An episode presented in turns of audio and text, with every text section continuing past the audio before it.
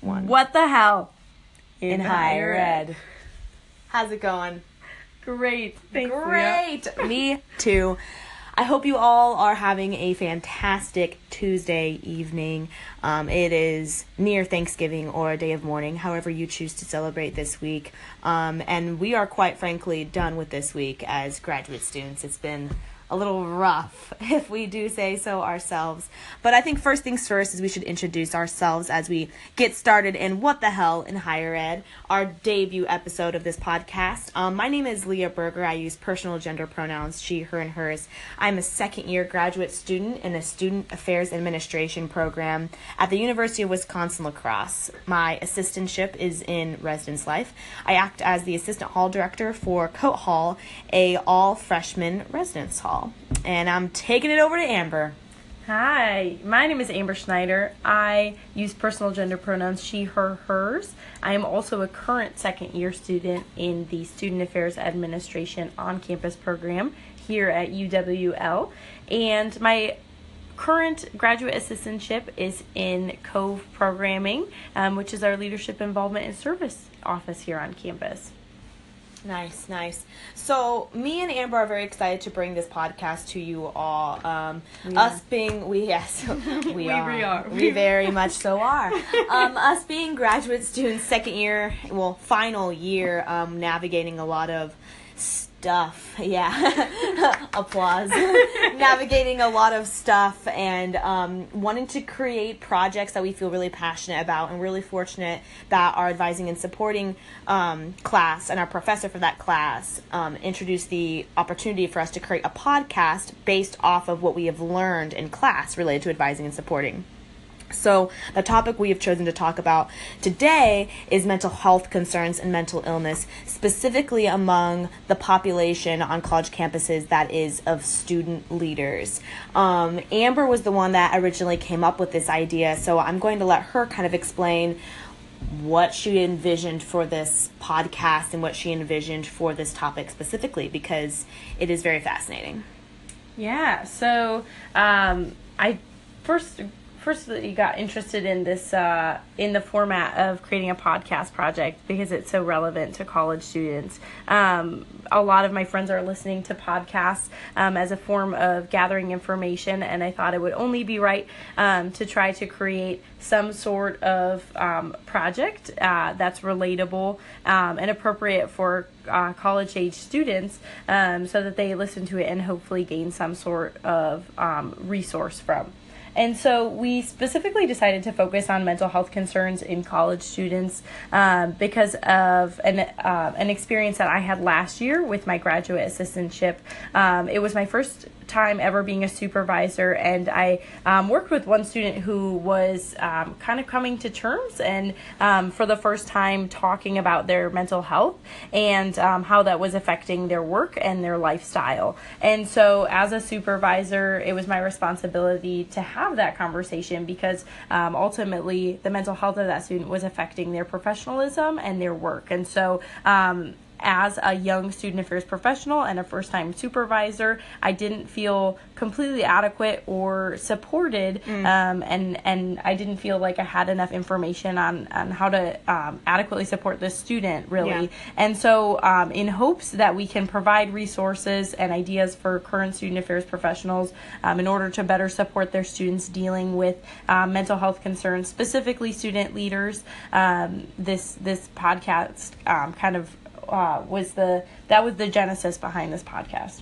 That's awesome. I think it's definitely a topic that we need to explore more in student affairs, particularly, you know, the student leaders aspect. Considering, like you said, you didn't feel like you had the appropriate tools to handle that situation, and we're not often taught on how we should handle um, situations which our student leaders are coming up to us with their mental health concerns. So, um, before we go right into it, I think one thing we want to clarify first is what a college student is def- a college student leader is defined as and we will start that up after this small little interlude and we'll introduce that definition and continue on with our discussion welcome back to what the hell in, higher ed I love doing that in unison every time, don't you? It sounds great. It sounds great. We are professionals, as you all can tell. Um, but let's get back to the realness of this discussion. So, we left off our last small little segment explaining to you the backstory of why we want to do this podcast, who we are as student affairs graduate students, and ending with um, a little preview of the definition of a college student leader. So I'm going to hand it over to Amber to kind of define what is today's college student leader. Sure, thanks, Leah. Um, so, for our listeners, we just wanted to go ahead and make sure we're all on the same page here. Um, for the entirety of our podcast, we're going to go ahead and um, follow this definition, and it's going to lead us into our conversation about student leaders. Um, this is a definition uh, uh, by Laura Michelle Gordon, and she defines student leaders as college students who are engaged in more extracurricular opportunities and activities than the average student, and may have additional responsibilities that involve serving another group of students.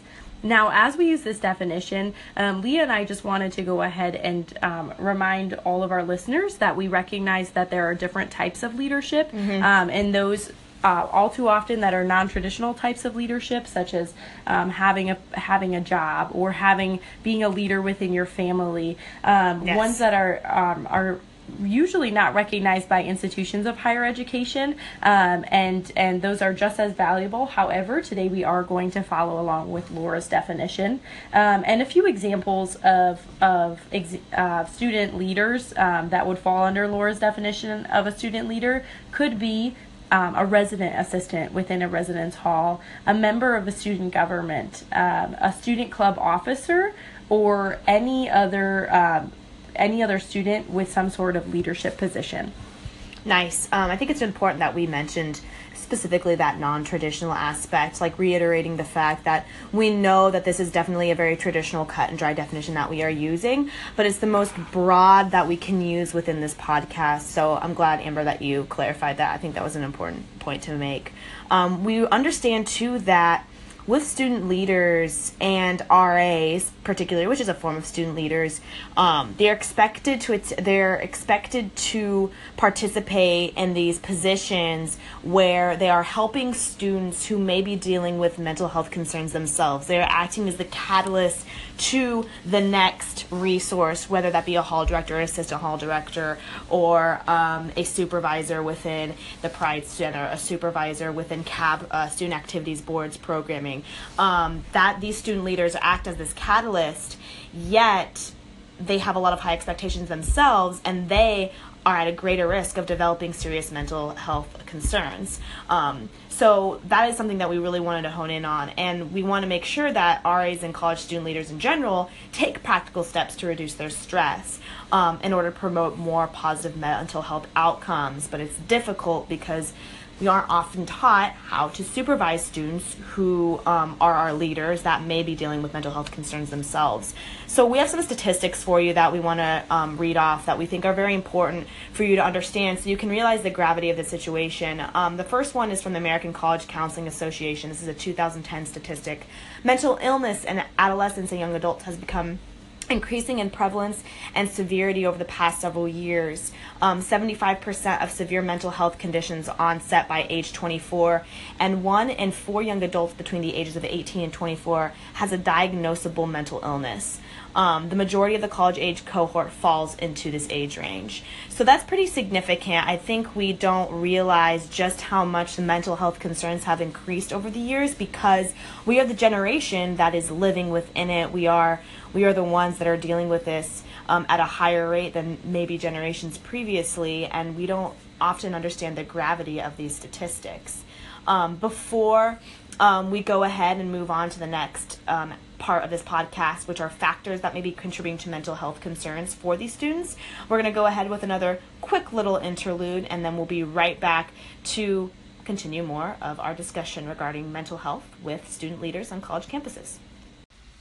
Welcome back to What the Hell in, in Higher ed. ed. I'm always going to dig that, you know, symbiotic thing we got going on. um, so anyway, we are back with um, our podca- podcast concerning mental health concerns for student leaders.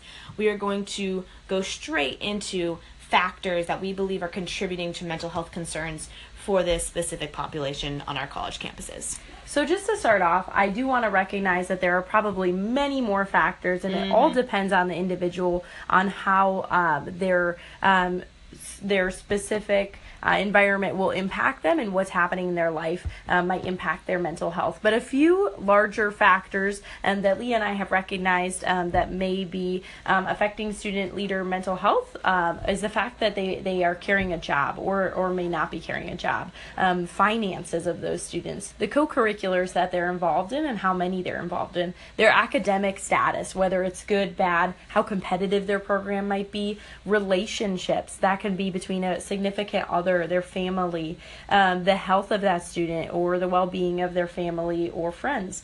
Um, and then oppressive systems, um, you know, making sure that we're, uh, you know, being intentional about recognizing whether a student is holding a marginalized identity oh, yeah. Um, and many other factors. It's a very complex system, but we just wanted to go ahead and recognize that um, those might be some of the common factors affecting the mental health of our college student leaders. Absolutely. Um, another huge um, factor um, in that is the the rhetoric that surrounds mental health on college campuses yes. that students attend, um, and that could even be for a student who's in an online program. Um, the the rhetoric that they do not have, or the one that's being supplied in their current environment. So think about online programs. So right. I just mentioned it. Yeah. Mm-hmm. Um, so it's always important to to recognize the environment uh, that a student is um, the student is currently in. Um, and I do want to point out one statistic um, from 2009 in a study of attitudes about mental health stigma among college students, it was found um, that college students perceived public stigma far more harshly than self stigma. So that environment really does matter when it comes to college student uh, mental health and how likely they are to talk about that or feel comfortable getting help. Um, and so Leah is going to go ahead and lead us into a discussion about some resources that we have here at the University of Wisconsin La Crosse and maybe some um, some projects that other universities can tap into um, or possibly adapt for their institution. Absolutely. So, the first organization that I wanted to talk about was the Active Mind Student Organization.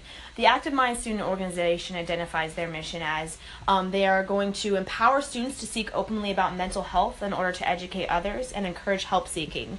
We are changing the culture on campuses and in the community by providing information, leadership opportunities, and advocacy training to the next generation. Um, Active Mind Student Organization is an incredible organization. In fact, there um, is an individual currently on our campus who is a transfer student from the University of Wisconsin River Falls, who is the president of um, the Active Mind Student Organization here on campus. Her name is Haley Ingersoll. Um, Haley Ingersoll also adapted from University of Wisconsin River Falls a movement called the Green Bandana Movement.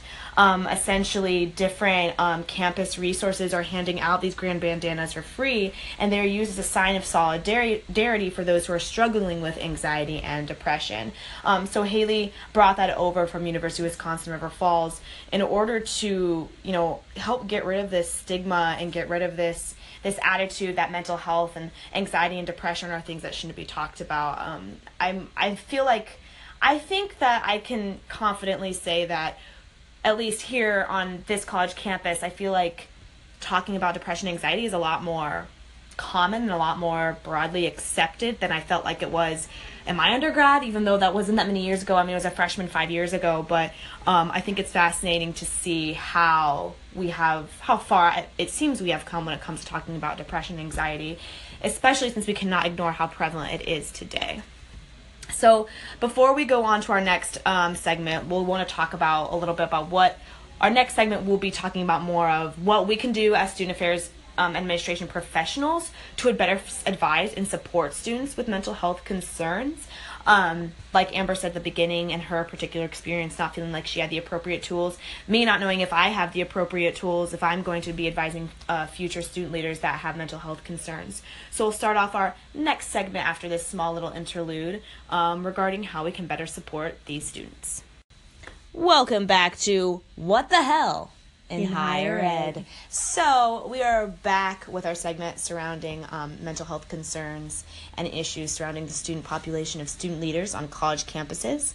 Um, we are going now into in what ways we as student affairs professionals can better advise and support our students um, with mental health concerns. So a couple things we uh, came up with is specifically is building building strong relationships with campus partners. I think a lot of times um, student um, student focused uh, departments on campus or just departments on campus in, in, in general um, operate in silos and that is not often an effective way in order to better support for our students. So particularly here at uw La Crosse i like to believe that our residence life has a very strong relationship with student life. Um, student life is meeting with a lot of students quite frequently and in turn residence life is meeting with students that we then refer to student life. Um, I wouldn't feel necessarily very confident in referring a student over to a campus partner that I know nothing about. So really, really honing in on how those campus partners, like those relationships, are incredibly beneficial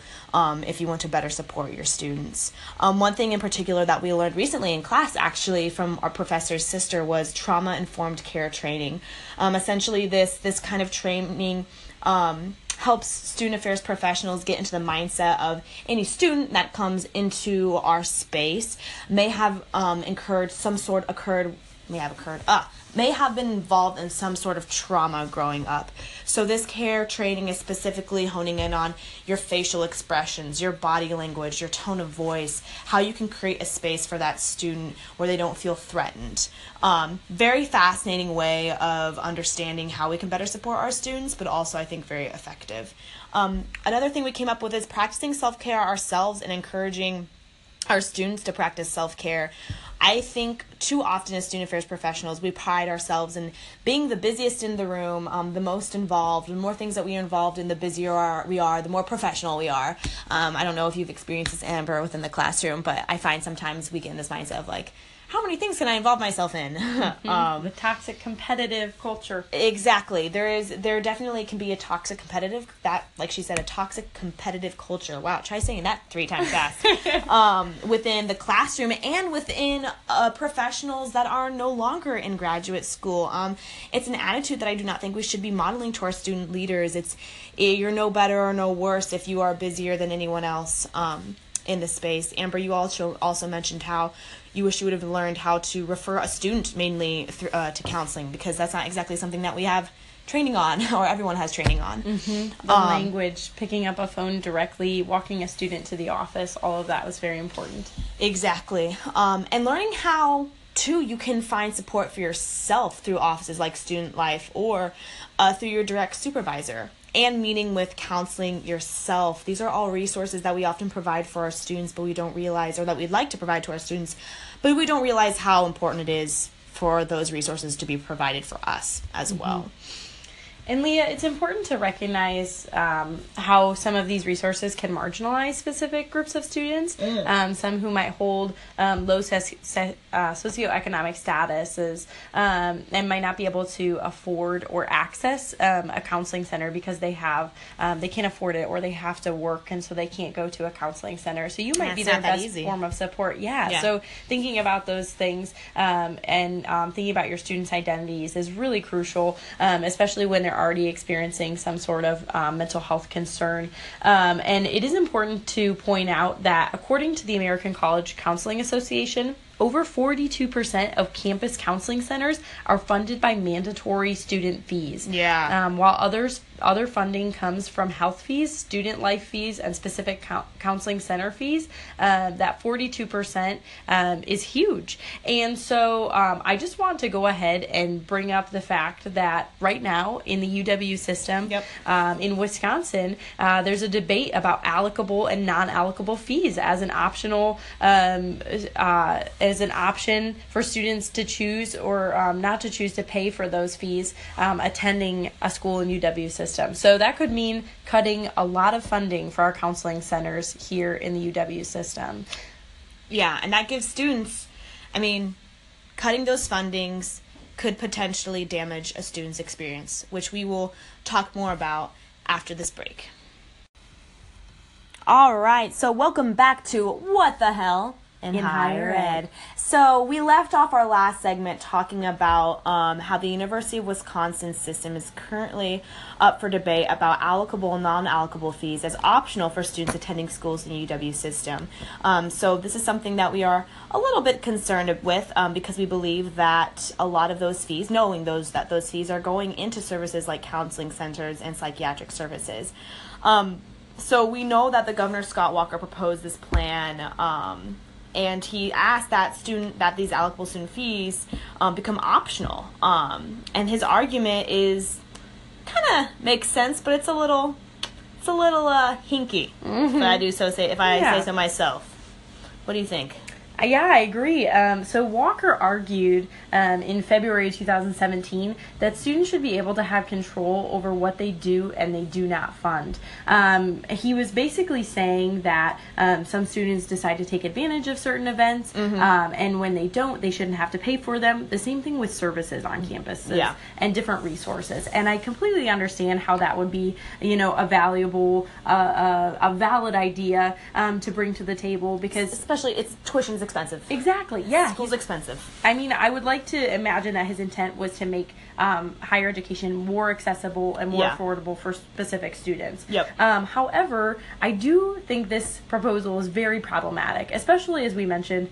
Talking about our counseling and psychiatric centers on college Yeah. campuses um, being publicly funded by those allocable fees. Yes. Um, you know, uh, the idea that a student might not necessarily know what they're paying for before going to college Yeah. um, and and basically eliminating their chance to attend that resource or use it at all um, and and defunding it um, or selecting to, Yeah. to not fund it um, and then not being able to use it and um, really not understanding or being able to comprehend the stressful environment of um, a college campus is something that I didn't have as a Yeah. high school student, and I would have never imagined that I would have used the counseling center. However, I did use it for specific resources. Absolutely. I think like ideally I think this would be a great this would be a great um letting students choose would be great if students were given adequate resources before going to college of what they are spending their money on. Mm-hmm. But unfortunately, in public education today, specifically, students aren't at the end of their,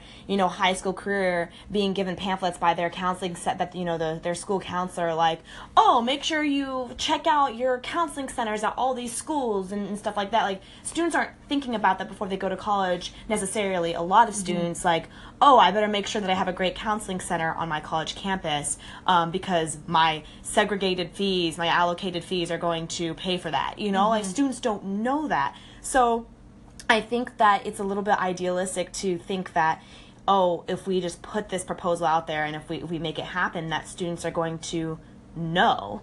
And that's not their fault. They're not being taught that. And some students are getting their tuition paid by their parents. Um, and so how are we going to make sure that the student that, that the parents know what resources the student needs when they go to college? I mean, it just kind of uh, kind of makes my head hurt when I think about it. yeah, I definitely think about more marginalized groups too. Um, Yep. Especially you bring up a good point with the parents, like first generation students. Um, parents might not know. I might um, have not any idea. yeah, they might not even know that's that that their student would need that um, or how to utilize it. Yeah. So Absolutely. brings up a, a really valid, relevant point, um, especially in terms of our our student leaders dealing with mental health. Uh, yeah, definitely. And those students, like, not just you know, we want all of our students, particularly, be, to be able to find the appropriate resources. And then how do we, how do we then expect our student leaders to help students? Who may not have the a- option to go to counseling centers because those segregated fees no longer pay for that. Mm-hmm. There's no longer enough funding. So, what additional resources are we going to have to provide? What what a, what kind of out of the box thinking are we going to have to provide for our student leaders to help you know students they may be living with or maybe helping with in volunteer opportunities. Um, and then we also have to help our student leaders navigate their mental health concerns. Right. and it just becomes a little bit of a mess. And it's a mess that we aren't entirely sure how to figure out. But um, we know we'd love to continue the discussion with you all if you are interested in talking about this more. I know we definitely are. Um, but we thank you for joining for our first episode of what the hell In Higher Ed. and um, we hope to hear more from you all soon about what you thought about this podcast, and we appreciate it. I'm Leah Berger. And I'm Amber Schneider. Peace out. Peace.